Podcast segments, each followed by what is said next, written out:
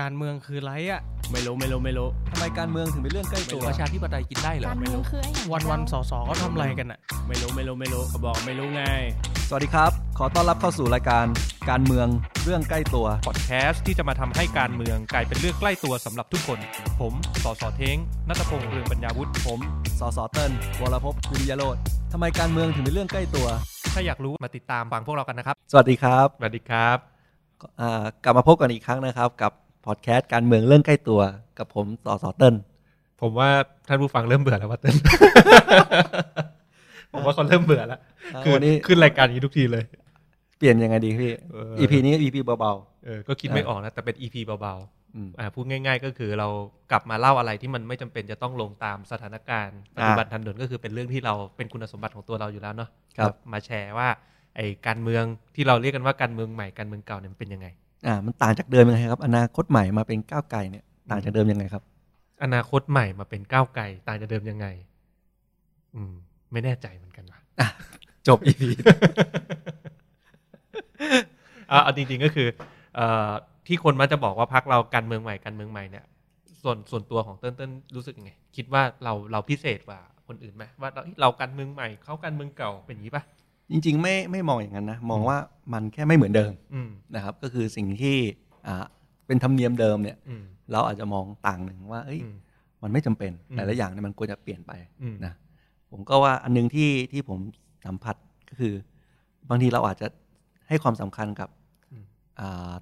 ฐานเสียงเราเนี่ยครับก็คือประชาชนเนี่ยอืมตรงมากขึ้นอืมจากเดิมเนี่ยเข้าใจว่ามันต้องมีระบบหัวคะแนนอืมอะอืมอันเนี้ย พี่ว่าต่างไหมก็ต่างนะ เพราะจริง ๆ ตัวผมเองเป็นสสเขตเนี่ย ลงพื้นที่อะไรมาก็ไม่เคยมีหัวคะแนนนะ ความหมายคือคือเรามีเขาเรียกว่าอะไร มีแฟนขับพักที่เขาพร้อมเข้ามาช่วยอืมเราทำงานนะมีนะครับเอ่อเราพักเราอาจจะใช้คำว่าแกนนำธรรมชาติอืมแต่เราไม่มีหัวคะแนนลักษณะที่ว่าแบบมีเขาเรียกว่ามีผ่านระบบอุปถัมภ์หรือมที่เราเคยดูแลกันครับมาให้เขาเป็นปากเป็นเสียงไปช่วยเอ่อหาคะแนนมาให้เราเนี้ยไม่มี อืมก็คือก็คือเราก็มีไปอ่าไปมาหาสู่ประธานชุมชนผู้ใหญ่อืมบ้านเนี่ยถ้าเป็นกรุงเทพก็คือประธานชุมชนใช่ปกติ แต่ว่าก็คือไปเหมือนกับคุยทั่ว ๆ ไปครับ แต่ว่าไม่ได้เลี้ยงดูปูเสืออะไรอย่างดีใช่ใช่ไหมก็ไปรับฟังปัญหาเขาไปอะไรครัเขาบครับประมาณนั้นครับ ทีนี้เนี่ยเอาจริง ๆ ผมว่าปัญหามันต้องถอยกันเองหน่อยนะครับ คือถามว่าไอ้ระบบหัวคะแนนอะไรต่างๆเนี่ยมันเริ่มมาจากไหน อืมคือเราลองคิดกันผมว่าจุดตั้งต้นมันอยู่ที่ว่าตั้งพักการเมืองขึ้นมาเพื่ออะไรดีกว่า อ่าใช่ไหมครับคือคือถ้าเราเอ่อบอกว่าเราตั้งพักการเมืองขึ้นมาเพื่อต้องการผลักดันวาระอะไรต่างๆ ให้กับสังคมต้องการทำเพื่อผลประโยชน์ของประชาชนเนี่ยครับมันก็จะเป็นโจทย์หนึ่ง แต่ถ้าเราบอกว่าเราต้องการพักตั้งพักการเมืองขึ้นมาเพื่ออยากชนะเลือกตั้งอะให้มีสสเยอะเออวิธีการทำงานการเมืองก็จะเป็นอีกแบบหนึ่งนะคือคือผมเข้าใจนะ ถ้าเราบอกว่าเฮ้ยเราอยากจะตั้งพักการเมืองขึ้นมา เพื่อทำยังไงก็ได้ให้มีประสิทธิภาพที่สุดคือใช้เงินน้อยที่สุดในการได้คะแนนเยอะที่สุดอะๆครับก็ผ่านระบบหัวคะแนนก็ไม่ผิดอะไรอะอืม ถูกปะเราจะเสียเวลาไปลงพื้นที่เสียเวลาไปเจอชาวบ้านทีละบ้านทีละหลังทำไม ถ้าเราสามารถผ่านหัวคะแนนได้อะไรได้ ครับ คือแทนที่เราจะไปหาบ้านทีละหลัง เราลงไปหาประธานชุมชนที่เป็นหัวคะแนนเราลงไปหาครั้งเดียวแล้วให้เขาไปคุมเสียงเขาได้ต่อเนี่ย ครับ ก็น่าจะเป็นวิธีที่มีประสิทธิภาพมากกว่าหมายถึงในการใช้ใช้เงิน ใช้เงินใช้ทรัพยากรต่างๆ ในการทำการเมืองถูกไหมครับอะถ้าเราคิดแบบนี้ก็ไม่ผิดครับ แต่มันแต่เราไม่ได้ทำแบบนั้น เราไม่ได้ทำแบบนั้นเราก็ควบเราไปโกออนไลน์อะไรเนี่ยเยอะเหมือนกัน ใช่ ก็ก็คือเนี่ยกำลังจะบอกว่ามันที่เราพี่พยายามหาว่าเฮ้ยไอ้คำว่าการเมืองใหม่การเมืองเก่าของอนาคตใหม่กับพรรคการเมืองอื่นมันต่างกันยังไงเนี่ยผมเชื่ออยู่อย่างหนึ่งครับ ผมเชื่ออยู่อย่างหนึ่งว่า จุดต่างที่สำคัญก็คือมันถอยมาที่หลักการขั้นพื้นฐานของพรรคเลยดีกว่าครับว่าเราอะตั้งใจผมกับเติ้ลเองเนี่ยใช้คำว่าเราอาจจะพูดแทนคนอื่น แต่ผมเชื่อมั่นว่าผมกับเติ้ลเองเข้ามาทำการเมืองกับพรรคอนาคตใหม่ที่มาเป็นก้าวไกลในปัจจุบันเนี่ยเราไม่ได้ต้องการอย่างอื่นก็คือเราต้องการมาผลักดันสังคมไทยไปข้างหน้าจริงๆอะครับ ใช่ไหมแล้วเราก็ไม่ได้ต้องการจะเข้ามาชนะเลือกตั้งหรือมาเป็นนักการเมืองจุดประสงค์ตั้งต้นเราไม่ใช่แบบนั้นครับแต่ถึงถึงแม้ทุกวันนี้เราเป็นนักการเมืองก็ตามอะนะเพราะฉะนั้นการขับเคลื่อนการทำงานต่างๆ ของพรรคเนี่ย มันก็เลยไม่ได้ถูกยึดโยงกับกรอบความคิดแบบนั้นอ่าครับอืมใช่ไหมอันเนี้ยอืมผมว่าก็อาจจะมีวิธีอธิบายอีกแบบหนึ่งว่า ว่ามันต่างใหม่กับเก่ามันต่างกันยังไง ครับ อืมแล้วอย่างอย่างที่สองนะครับอืมเรื่องเรื่องในทุนเนี่ย เรื่องในทุนอ่าเราเราจะอธิบายยังไง กับผู้ฟังยังไงดีครับ ว่าเราต่างจากเดิมยังไงบ้างครับ จริง ๆ อันนี้ก็ที่ตั้งต้นมันต้องมาตั้งแต่สมัยอนาคตใหม่เนาะต้นนะครับ ถ้าจำกันได้ก็คือเราเราเราเอ่อเคยได้ยินคุณธนาธรจานปิยบุตร หรือว่าคุณช่อเขาพูดออกประจำเนี่ยเขาบอกว่าเอ่อถ้าพักมันยังต้องพึ่งทรัพยากรหรือพึ่งเงินจากนายทุนใหญ่ ๆ เนี่ย สุดท้ายทิศทางการทำงานของพักคุณก็ต้องฟังฟังนายทุนอะถูกไหมฟังคนจ่ายเงินเราฝ่ายภูมิใจเงินเรา แต่จุดประสงค์ของเราเนี่ยอย่างที่เมื่อกี้ผมบอกไปเมื่อสักครู่คือเราต้องการทำการเมืองที่เอ่อยึดโยงกับผลประโยชน์ประชาชนเป็นที่ตั้งเนี่ยเพราะฉะนั้นมันไม่ควรจะมีนายทุนคนหนึ่งคือมีได้นะครับแต่ไม่ใช่ว่ามีคนหนึ่งที่คุมบางเขียนทั้งหมดอะครับของเงินทั้งหมดของพรรคไปอยู่แค่คนคนเดียวครับครับ ก็เลยเป็นที่มาที่ไปที่เราพยายามจะทำให้พรรคนี้เป็นพรรคของทุกคนอืมใช่ไหมครับอืมเป็นพักมวลชนระดมทุนครับขายของหาเสียงนะครับ นี่ก็ถ้าดูทายอินอยู่ก็จะเห็นนะครับ นี่ก็คือ สิ่งที่พักไปทำทำขายขึ้นมานะครับ มีหมวกนะครับ แล้วก็มีน้ำดื่มก้าวไกลมีอะไรนะฮะอ่าก็จริงไหนๆก็ไหนๆแล้วซื้อได้ที่ไหนครับพี่เท้งๆก็จริง ๆ ในเว็บไซต์ของพรรคนะครับ moveforwardparty.org อ่าในหน้าแรกก็จะมีปุ่มให้คลิกดูสินค้าได้อ่าซึ่งมันก็จะลิงก์เข้าไปที่ Line Official Account ของครับก้าวไกลช็อปอ่าก็คือใน Line Official ก็ได้ครับหรือในเว็บไซต์ครับแล้วก็โยนมาที่ที่ไลน์นี่ก็ได้ใช่ถ้าใครอยากสนับสนุนพักเรานะครับอืมก็อุดหนุนสินค้าอืมก้าวไกลเราได้นะคครัรับบเพื่อให้อ่า พักเราเนี่ยมีเงินทุนครับในการทำงานการเมืองต่อครับนะครับ โดยที่ไม่จำเป็นต้องไปพึ่งในทุนใหญ่อืมๆแล้วก็ต้องไปสุดท้ายก็ต้องไปตอบแทนผลประโยชน์เขาครับนะครับอืมแล้วมีประเด็นอย่างอย่างอื่นอีกไหมที่เต้นอยากเสริมว่าการเมืองของเรามันต่างกับการเมืองเก่าไง ครับ คืออีกอันหนึ่งผมอาจจะมองว่าพักเราสำคัญคือการให้เปิดโอกาสครับนะอืมว่าให้อย่างที่ที่พี่เท้งเราก็พูดมาตั้งแต่ EP EP ศูนย์ละอืมว่าพวกเราเนี่ยก็ไม่ได้เป็นอ่า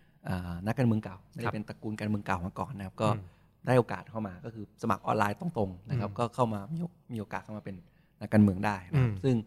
แล้วก็อันนึงก็คือพรรคการเมืองอย่างอนาคตใหม่เนี่ยเดิมเนี่ยก็ให้โอกาสหลากหลายมากเลย อย่างอืที่มบอกว่าเราก็เป็นพรรคการเมืองแรกนะที่ส่ง L- LGBT เนี่ยเข้าอืมสภาครับผมก็ภูมิใจนะครับที่เป็นส่วนหนึ่งในอืมในอ่าการพักการเมืองแบบเนี้ยที่ครัเปิบดโอกาสตรงนี้นะครับไม่ว่าอืมจะเป็นคนกลุ่มชาติพันธุ์อืมอ่าชาวเขาหรืออมว่าอ่า คนพิการต่างอืมๆเนี่ยก็มีโอกาสเป็นนักการเมืองได้อืมนะครับอันนี้ผมว่าก็ต่างอยู่นะจากจากของเดิมที่อืมแบบอาจจะที่ผ่านมาอาจจะแบบอ่าแต่ละพักอาจจะไม่ค่อยกล้าอืมนะครับแต่ว่าพอผมคิดว่าพักเมื่อเมื่อมีพักเราแล้วเนี่ยคิดว่าพักอื่นก็อาจจะตามเริ่ตามกันมาอ่ตามตามในคืออนาคตคือมันอาจจะกลายเป็นว่าสังคมไทยจะเริ่มเปิดรับครับแล้วก็มองว่ามันเป็นเรื่องปกติครับในในสังคมนี้ที่ว่ามันอืมมี คนหลากหลายอยู่จริงนะอืมเอ่อ LGBT หรือคนพิการมันมีอยู่จริงอืมเราอาจจะไม่ค่อยเห็นเพราะอืมสังคมมันบางอย่างมันอืมมันทำให้เราไม่เห็นอืมคือคือบางอย่างต้องยอมรับกันตามตรงนะว่าเอ่อจากการสำรวจผลการศึกษาต่างๆเนี่ยอย่างกรณีกลุ่ม LGBT ที่เติ้ลเขายกตัวอย่างเมื่อสักครู่นะครับครับเป็นสัดส่วนหลายล้านคนนะ ตัวครับเลขล่าสุดที่ผมได้รับทราบมาซึ่งหลายปีแล้วนะ ที่เขาเคยไปทำเซอร์เวยกันมาเนี่ยประมาณ 9 ล้านคนอัพนะ ปัจจุบันโอ้โหน่าจะเยอะกว่านี้โอ้โหนะครับที่อยู่ในกลุ่มนี้นะ เยอะครับมากๆจริง ๆ แต่ที่ผ่านมาเนี่ยเรามักจะไม่เห็นสสหรืออาชีพแพทย์ก็ตามครับที่ออกมาเปิดเผยตัว เพราะบางทีอืมมันถูกกรอบความคิดกรอบวัฒนธรรมขนบธรรมเนียมประเพณีเขาถูกครอบไว้อะครับว่าคนเป็นสสคนเป็นแพทย์ต้องดูน่าเชื่อถืออืมถูกไหมแล้วครับบางทีการออกมาแสดงตัวเองอย่างเปิดเผย ด้วยความเป็นตัวตนของเราจริงๆเนี่ยบางทีในกรอบวัฒนธรรมไทยมันจะดูรู้สึกว่าเอ้ยมันดูไม่น่าเชื่อถือพออืมเขาก็จะถูกเขากก็ดต้องทับตลอด เก็บไว้เก็บไว้อะแต่อย่างที่เติ้ลนำเสนอไปเมื่อสักครู่เนี้ยเราเชื่อว่าเราได้ผลักดันมาละอย่างหนึ่ง ในแง่ครัที่บว่าเรามีสสอย่างคุณก๊อฟธันวลินครับอย่างครูธัญวัฒน์อ่าอย่างเงี้ยครับเข้าไปเปิดเผยตัวตนเลยเนี่ยแหละตัวตนของฉันอืมผลักดันกฎหมายสมรสเท่าเทียมครับเนี่ยแหละแล้วก็ภูมิใจในตัวเองอะอ่าเราเชื่อว่ามันจะเป็นแรงบันดาลใจที่ผลักดันให้มีสสแบบเนี้ยในรุ่นต่อๆไปเข้ามา ครับผมนะครับอืมแล้วประเด็นงานพื้นที่อะพี่อืมพี่เป็นพี่เท้งเป็นสสเขตเนาะครับอาจจะเล่านิดนึงว่า แล้วงานพื้นที่ของเราคิดว่ามันต่างจากเดิมยังไง อืมอะคือเอ่อ วิธีเนี้ยมันเล่าเล่าลำบากนะเติ้ลครับเล่าลำบากตรงที่ว่า เราเล่าไปครั้งหนึ่งเราก็ไม่อยากพาดพิงคนอื่น แต่ไม่เราจะไม่พาดพิงนะ ผมจะเล่าด้วยตัวตนของผมเองที่ผมทำงานนะครับอะเริ่มจากงานศพก็ได้พี่หรือไง งานศพเอาจริง ๆ ที่งานศพงานบุญงานบวชเนี่ยคนพูดถึงเยอะที่ค่อนข้างหลีกเลี่ยงวิธีการที่เอ่อเข้าไปแบบเจ้าภาพไม่ได้เชิญอะว่าไงอ๋อคือคือเราไปนะเรามีมีมีประชาชนหลาย ๆ คนนะที่ครับเขามาเชิญเราโดยที่เขารู้สึกว่าเฮ้ย อยากให้เราไปเป็นเกียรติอืมถ้าเขาตั้งใจมาเชิญเราเราไปแน่นอนอ๋อนะครับโอเคแต่ว่าเราจะไม่ได้ใช้วิธีการว่าเฮ้ยไปเหมือนไปดีลกับสมภารวัดโอเคก็แล้วคือก็คือแสดงว่ามันเออมีธรรมเนียมอยู่แล้ว ที่ครับนักการเมืองเนี่ยบางทีอาจจะ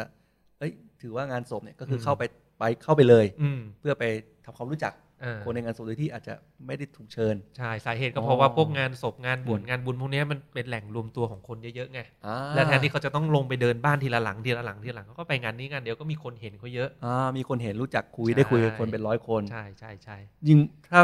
ฟังมุมนี้อืม มันก็มีประสิทธิภาพหรือเปล่าพี่ก็เท้งก็มีประสิทธิภาพก็ถึงบอกไงครับมันกลับมาที่โจทย์แรกว่าเออทำพักการเมืองเพื่ออยากอ๋อชนะเลือกตั้ง หรือเออออยากทำเพื่อผลประโยชน์ประชาชนมันก็จะอีกเรื่องหนึ่งแล้วถ้าอย่างนั้นพี่ชดเชยอย่างนี้ยังไงว่า ในเมื่อคนอื่นเขา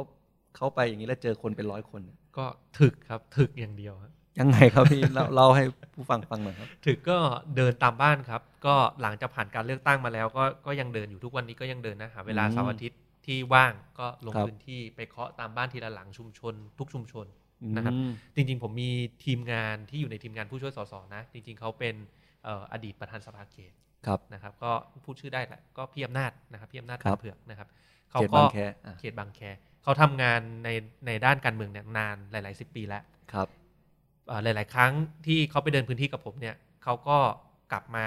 เก็บเกี่ยวความรู้สึกแล้วก็มาบอกกับผมว่าเอ่อ คุณเทงครับผมเองทำการเมืองมาหลายสิบปีเนี่ย ผมก็ไม่เคยไปเดินเคาะบ้านทีละหลังแบบนี้นะ โดยเฉพาะหลังเลือกตั้งเสร็จแล้ว หลังเลือกตั้งเสร็จแล้วหงเลือกตั้งเสร็จแล้วเขายอมรับกับผมตรงๆเขาบอกเฮ้ยเนี่ยเป็นครั้งแรกที่ผมมาเดินกับคุณเทงหลังเลือกตั้งเสร็จแล้วเดินเคาะบ้านทีละหลังครับ คือหมายความว่าโดยปกติเนี่ยอืมหลังเลือกตั้งแล้วเนี่ยครับคือนักการเมืองก็อาจจะไม่ได้ก็คือรอไปงานงานใหญ่ๆเลยงานใหญ่ๆทีเดียวอ่าแต่ถ้าเกิดว่ามาเคาะทีละบ้านเนี่ย ไม่ใช่เรื่องปกติ ไม่ใช่เรื่องปกติ โอ้โหครับเขาก็บอกว่าเอ้ยเขาก็ประทับใจนะ แล้วเขาก็ปรับตัวปรับวิธีการทำงานให้เข้ากับครับวิธีการทำงานแบบเรา อืมอืมอะผมว่าอันนี้ก็ใหม่นะก็ใหม่ก็เป็นอะไรที่ที่ดีครับอ่าแล้วชาวบ้านตอบรับยังไงครับ ชาวบ้านมีงงไหมครับโอ้ก็ก็ก็มีทั้งประทับใจแล้วก็มีทั้งงงนะอ่าประทับใจก็เฮ้ยโอ้สสกลับมาดีใจจังเลยเนี่ยไม่เคยเห็นเลยถ้าเป็นเอ่อแต่ก่อนที่ผ่านมาก็เลือกตั้งทีหนึ่งเจอทีหนึ่งอย่างเงี้ยก็มีอันนี้ประทับใจมีครับ อีกมุมกลับอีกมุมหนึ่งซึ่งผมก็ยังเจอถึงทุกวันนี้นะครับลงไปถามรับเอ่อเวลาเราลงไปแจกแมสหรือลงไปแจกปฏิทินหรืออะไรอย่างเงี้ยนะไปครัสบวัสดีเขาเขาถามว่าเบอร์อะไรคะ เราก็งงๆถามเบอร์ทำไมอืมเอาจะเลือกตั้งอีกแล้วไม่ใช่เหรอคะอ๋อไม่ใช่ครับ ไม่ใช่ยังไม่ได้เลือกตั้งครับผมอ๋อกลับมาสวัสดีปีใหม่เฉยๆกลับมาแจกหน้ากากให้เฉยๆอะไรอย่างเงี้ยคือมคือคือกลายเป็นว่ามีคนเข้าใจว่าถ้าเจอ นักการเมืองาเจอสสคือคือจะมีเลือกตั้งจะมีเลือกตั้งยังมีอย่างนั้นอยู่โอเคครับโอเคนี่ก็เป็นงานพื้นที่เนาะงานที่พื้นที่ที่เรามองว่าครับเราต่างจากเดิมยังไงอืมแล้วแล้วในสภาพี่ในสภาจริง ๆ ถามอ่าลองถามเติ้ลดีกว่าไหมเติ้ลคิดครับว่าเราต่างกับพรรคการเมืองอื่นไหมครับ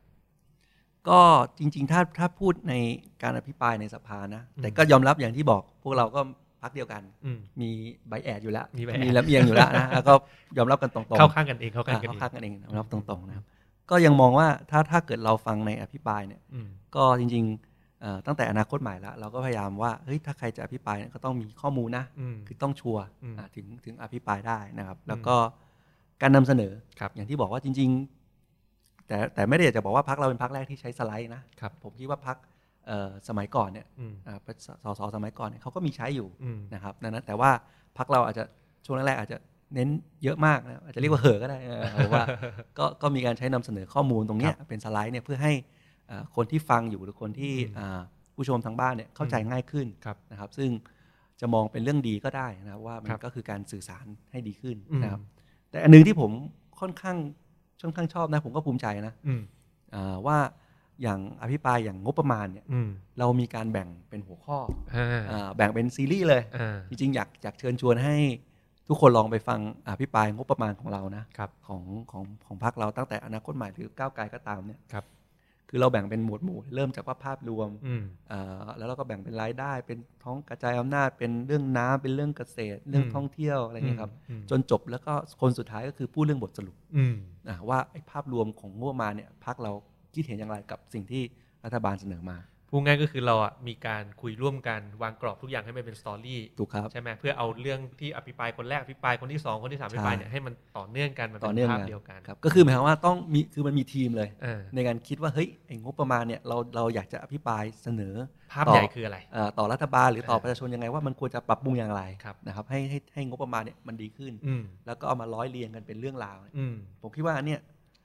ผมค่อนข้างมั่นใจว่านี่คือ ถือว่าใหม่ ถือว่าใหม่ ถือว่าใหม่เลยอืมนะจริงครับจริงวันนี้ผมเห็นด้วยนะครับอืมเพราะว่าที่ผ่านมาเวลาเราฟังสสแต่ละคนขึ้นอภิปรายคนละทีสองทีเนี่ยครับบางทีมันก็ปฏิปต่อไม่ถูกอะอ่าเพราะมันต้องสลับคิว ตามข้อบังคับว่าต้องเป็นครับฝ่ายสนับสนุนฝ่ายค้านพูดอ่าสลับกันนู่นนี่นั่นใช่ใช่ไหมใช่คือมันติดมันติดที่ข้อบังคับด้วย โดยสภาไทยนี่แหละ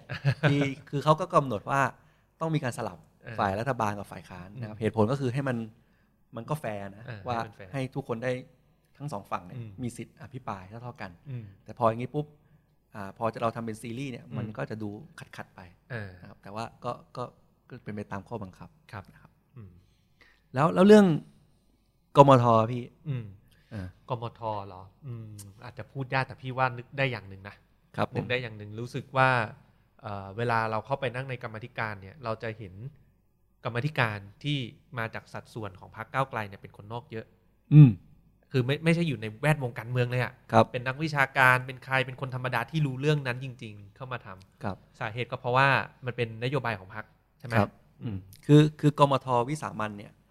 อ่าอย่างที่รู้กันว่าเราเชิญคนนอกได้พรรคการเมืองเชิญคนนอกได้ครับเราก็เลยเป็นเป็นเหมือนเป็นนโยบายภายในอะครับว่าเอ้ยถ้าเรื่องไหนเนี่ยอืมเอ่อเราเชิญคนนอกเข้ามาร่วมก็คือเหมือนกับเชิญผู้เชี่ยวชาญนั้นเรื่องนั้นๆเนี่ยอ่าเข้ามาในการอกให้โอกาสครับนำเสนอไปเลยครับนะครับ ซึ่งผมว่าก็เป็นเรื่องดีก็เป็นเรื่องดีเออคือคือต้องมองว่ายอมรับว่าสสนักการเมืองเนี่ยเออไม่ได้รู้ทุกเรื่องไม่มีทาง ไม่มีทางจริงไม่มีๆครับทางที่จะเชี่ยวชาญรู้ทุกเรื่องครับดังนั้นเนี่ยถ้าเราเอ้ยรู้สึกว่าเรื่องนี้เราก็ก็ไม่จำเป็นต้องไปนั่งเองใช่เราก็เชิญคนนอกเข้ามาใช่เพื่อเพื่อเป็นตัวแทนของประชาชนคือจริงๆก็คือทุกคนก็ทำเพื่อทั้งประเทศนั่นแหละใช่ครับนะครับ แต่ว่าเราก็เชิญเฉพาะผู้ที่เชี่ยวชาญเรื่องนั้นน่ะเข้าไปให้โอกาสเขาอืมผมว่าก็เป็นเป็นเรื่องดีนะใช่แต่จริงๆพรรคอื่นก็อาจจะมีแต่ผมก็ไม่ทราบจริง ๆ ว่าอืม เป็นนโยบายแบบชัดเจนอย่างอย่างเราอย่างเรามากน้อยหรือเปล่าแค่ไหนอืมนะครับครับ ก็ก็ผมว่าอันนี้ก็เป็นเป็นเรื่องใหม่อืมนะครับแล้วก็อีกอย่างหนึ่งในงานกรรมาธิการที่พักเราพยายามผลักดันอยู่นะครับ ถ้าเป็นไปได้ก็คืออยากจะให้มีการถ่ายทอดสดกรรมาธิการอ่าการถ่าประยทชุอมดกรสรดมาธิกรรมการธิการ ผมเอว่าอเรื่องนี้สำคัญเออคือคืออาจจะพวกท่านท่านผู้ฟังอาจจะไม่ทราบเออคือสภาใหญ่เนี่ยอืมเรามีถ่ายทอดสดอยู่แล้วอืมอันนี้นานแล้วครับจนมายุคที่มันมี Facebook เนี่ยเราก็มีไลฟ์ Facebook อยู่แล้วในเพจรัฐสภาเออ แต่ว่ากรรมาธิการเนี่ยเออสภาเล็ก ๆ เนี่ยเอออ่าปกติเนี่ยไม่ไลฟ์เออคือพูดง่ายๆคือมันก็คือเหมือนกับประชุมกันประชุมกันเองลับเออๆแล้วก็มีอาจจะมีบันทึกการประชุมเออซึ่งก็ออมาแก้ได้นะอ่าซึ่งเออมันก็คือนานละกว่าจะเออรู้เรื่องก็สองสามสัปดาห์ใช่ไปใช่ใช่แต่ว่าเราเนี่ยอืมพออาสมัยเราเนี่ยอืมเราก็คิดว่าเป็นพักพักแรกๆอะที่อืมเสนอว่าอยากให้มีการไลฟ์ในกรรมาธิการในกรรมาธิการอืมนะครับ จริง ๆ เราก็แต่ว่าเอ่อ คือด้วยด้วยกรรมาธิการสามัญเนี่ยสามสิบห้าคณะอืมนะครับ อนาคตใหม่เนี่ยได้เป็นประธานกรรมาธิการเนี่ยหกคณะครับนะครับ ก็ผลักดันเรื่องนี้อืมแล้วก็แต่ว่าได้ไลฟ์แค่สองคณะอ่าเพราะว่าอะที่เหลือคือที่เหลือเนี่ยครับอืมคือผมก็เล่าได้เพราะผมอยู่ในพัฒนาการเมืองอ่าประธานเนี่ยเป็นอ่าอนาคตใหม่อ่าแต่ว่าพอเมื่อมีการเสนอว่าอยากจะไลฟ์เนี่ยอ่าก็พรรคอื่นเออไม่เห็นด้วยนะครับไม่เห็นด้วยอ่าว่าก็กังวลกันว่าในการไลฟ์เนี่ยอืมมันจะทำให้ เหมือนกับไม่สามารถพูดอย่างตรงไปตรงมา แต่แปลกนะเออผมฟังแล้วก็ เออแปลกนะบอกว่ามันมันมันผิดธรรมเนียมอ่าผิดธรรมเนียมอีกแล้วอ่าเขาก็ใช้ใช้คำนี้นะว่าเออเฮ้ยมันธรรมเนียมมันเป็นการรับเออเพื่อเหมือนกับได้สืบสวนข้อเท็จจริง อะไรในยอืมคุยกัน แล้วก็จะได้พูดความเห็นอย่างความคิดเห็นเนี่ยตรงไปตรงมาอืมเออผมก็ เออ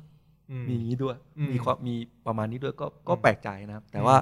ก็ยังดีที่อย่างน้อยมีสองกมทก็คือกมทกฎหมายอืมนะครับ ตอนนั้นก็คืออาอาจารย์ปิยบุตรเป็นประธานครับนะครับ กับกมทพัฒนาเศรษฐกิจอืมซึ่งก็มีอ่าคุณสิริกัญญาพี่ไหมเนี่ยอืมเป็นประธานกรรมาธิการอยู่ครับก็ก็ไลฟ์อยู่นะครับอืมเกือบทุกอาทิตย์อืมนะครับอืมก็เป็นเรื่องเป็นเรื่องที่ดี ผมว่าเป็นเป็นก้าวแรกเลยแหละที่ครับถึงแม้ว่าจะสองกมทจากอืม35นะครับครับ จริง ๆ ผมอยากเสริมท่านผู้ฟังในประเด็นที่เต้นพูดไปเมื่อสักครู่นะครับผมคือ การไลฟ์ในกรรมาธิการสำหรับผมมันมีความสำคัญมาก ๆ อยู่อย่างหนึ่งครับ คือการประชุมกรรมาธิการเนี่ยมันเป็นการประชุมที่มีผลผูกพันทางกฎหมายนะฮะอะคือเวลาที่กรรมาธิการประชุมเสร็จมีผลการพิจารณาศึกษาเนี่ยเขาจะมีห้อยท้ายในผลการพิจารณาศึกษาคือข้อสังเกต ครับหรือกฎหมายต่างๆเนี่ยเล่านอกจากไอ้ตัวกฎหมายที่มีผลผูกพันทางกฎหมายแล้วเนี่ยข้อสังเกตก็มีผลผูกพันนะครับความหมายคือพอเราตั้งข้อสังเกตแบบนี้เสร็จปุ๊บหน่วยงานเขาจะต้องต้องรับตอบไปมาปฏิบัติตามอ่าหรือตอบกลับมาครับนะครับ ทีนี้เนี่ยพอมันมีผลผูกพันทางกฎหมายเนี่ยถ้าเราเปิดให้มีการไลฟ์สดเนี่ยแปลว่าทุก ๆ ความเห็นของคุณที่จะถูกบันทึกไปเป็นข้อสังเกต หรือเป็นผลลัพธ์การประชุมในกรรมาธิการเนี่ย มันจะถูกบันทึกไว้หมดว่าคุณให้ความเห็นยังไง อืมถูกไหมครับทีนี้พอมันไม่มีการไลฟ์สดเนี่ยมันเท่ากับว่าสุดท้ายพอมาออกเป็นผลลัพธ์การประชุมบันทึกการประชุมสุดท้ายเนี่ยมันไม่รู้ว่าไอ้ตั้งต้นที่มาที่ไปอ่าของผลลัพธ์นี่มันมาจากใครคือไม่เห็นที่มาไม่เห็นไม่เจเห็นตนาของมันใช่นะครับแต่แต่ทีเนี้ยพอมันมีบันทึกเสร็จปุ๊บมันจะเห็นแล้วไอ้ผลลัพธ์ที่มันออกมาตรงนี้เฮ้ยมันมาจากกรรมการกรรมาธิการคนไหนเป็นคนเสนอนะครับแล้วมันจะสามารถสืบสาวประวัติไปได้ว่าเฮ้ยคุณมี hidden agenda อะไรอืมทีเนี้ยพอมันไม่มีการไลฟ์เนี่ยก็เท่ากับว่าเขาสามารถแบบอย่างเงี้ยแฝงข้อสังเกต แฝงอะไรไปเป็น hidden agenda ได้เพราะเขารู้มันไม่มีการบันทึกไงอืมครับครับ อันนี้แก้ไงดีพี่ ก็จริง ๆ อยากจะผลักดันให้มีการแก้กฎหมายอ่าให้ทุกการประชุมตามกฎหมายครับยิงมันก็เออจะไปแก้ในข้อบังคับก็ได้ก็ได้นะซึ่งเออซึ่งจริงๆจะมีอีกอีกวิธีหนึ่งในอืมขายของนิดหนึ่งก็คือ มันจะมีพรบข้อมูลข่าวสารสาธารณะครับก็ไปกำหนดให้ได้ว่าไอ้ไอ้ไอการประชุมกรรมาธิการเนี่ยอืมมันควรจะมันควรจะเอ่อ ถ่ายทอดออกมาสาธารณะคือชาวเลขก็ได้บันทึกครับการประชุมก็คได้รับคือ เพราะว่าตอนเนี้ยที่เปิดเผยออกมาเนี่ยมันเป็นแค่สรุปครับมันไม่ใช่เป็นเป็นชาวเลขที่บันทึกว่าใครพูดอะไรบ้างอืมนะครับก็อันนี้ก็เป็นวิธีหนึ่งครับ เพราะว่าถ้าไปอาจจะเล่าเบาๆให้กับท่านผู้ฟังก็ได้ว่าอย่างเอ่อเมืองนอกเนี่ยรัฐมนตรีออเดถังครับของไต้หวันเนี่ยครับครับเขาแน่นอนพอเขาเป็นรัฐมนตรีเนี่ยคือจากเดิมเขาก็เป็นประชาชนเนี่ยอืมพอเป็นรัฐมนตรีปุ๊บก็จะมีคนมากหน้าหลายตาเข้ามานัดคุยกันครับนะครับซึ่ง เอ่อเขาก็ตั้งกฎอันหนึ่งว่าอืมมันคุยได้อืมแต่ทุกอย่างเนี่ยบทสนทนาทุกอย่างไลฟ์มดคือเขา live Facebook เลยว่าเขาคุยอะไรบ้างอ่าอะอันนี้ก็เป็นเป็นวิธีหนึ่งที่พิสูจน์ว่าเฮ้ยเขาจริงใจในการเปิดให้ทุกคนดูว่าติดตามทำงานของของนักการเมืองเลยว่ามันไม่มีผลประโยชน์แอบแฝงอยู่ ควรจะเป็นอย่างนั้นนะควรเป็นแบบนั้นนะอืมเออมเห็นด้วยครับครับอะพอแล้วเนาะวั EP น EP สบายสบายเบาๆเท่านี้ก่อนนะครับเดี๋ยวจะยาวไปกลายเป็น EP เต็มครับ ก็พบกับพวกเราใหม่ใน EP ต่อๆไปนะครับ ได้ครับ สวัสดีครับ ถ้าอยากรู้ว่าทำไมการเมืองถึงเป็นเรื่องใกล้ตัว อย่าลืมมากดติดตาม กด subscribe เพื่อรับฟังรายการของพวกเราได้ที่ YouTube Apple Podcast Spotify หรือช่องทางอื่น ๆ ที่ทุกท่านสะดวกอย่างจูฟก็ได้นะครับสำหรับใครที่ต้องการติดตามการทำงานของพวกเราสองคนอย่างใกล้ชิด เพื่อทำให้การเมืองกลายเป็นเรื่องใกล้ตัวมากขึ้น ก็เข้าไปกดไลค์ กดติดตามแฟนเพจของพวกเราได้ที่ สสเทงนัตพงษ์เลืองบรรยาวุฒิ และ สสเติ้ล วรพวิริยโลดแล้วพบกันใหม่ใน EP หน้า สวัสดีครับ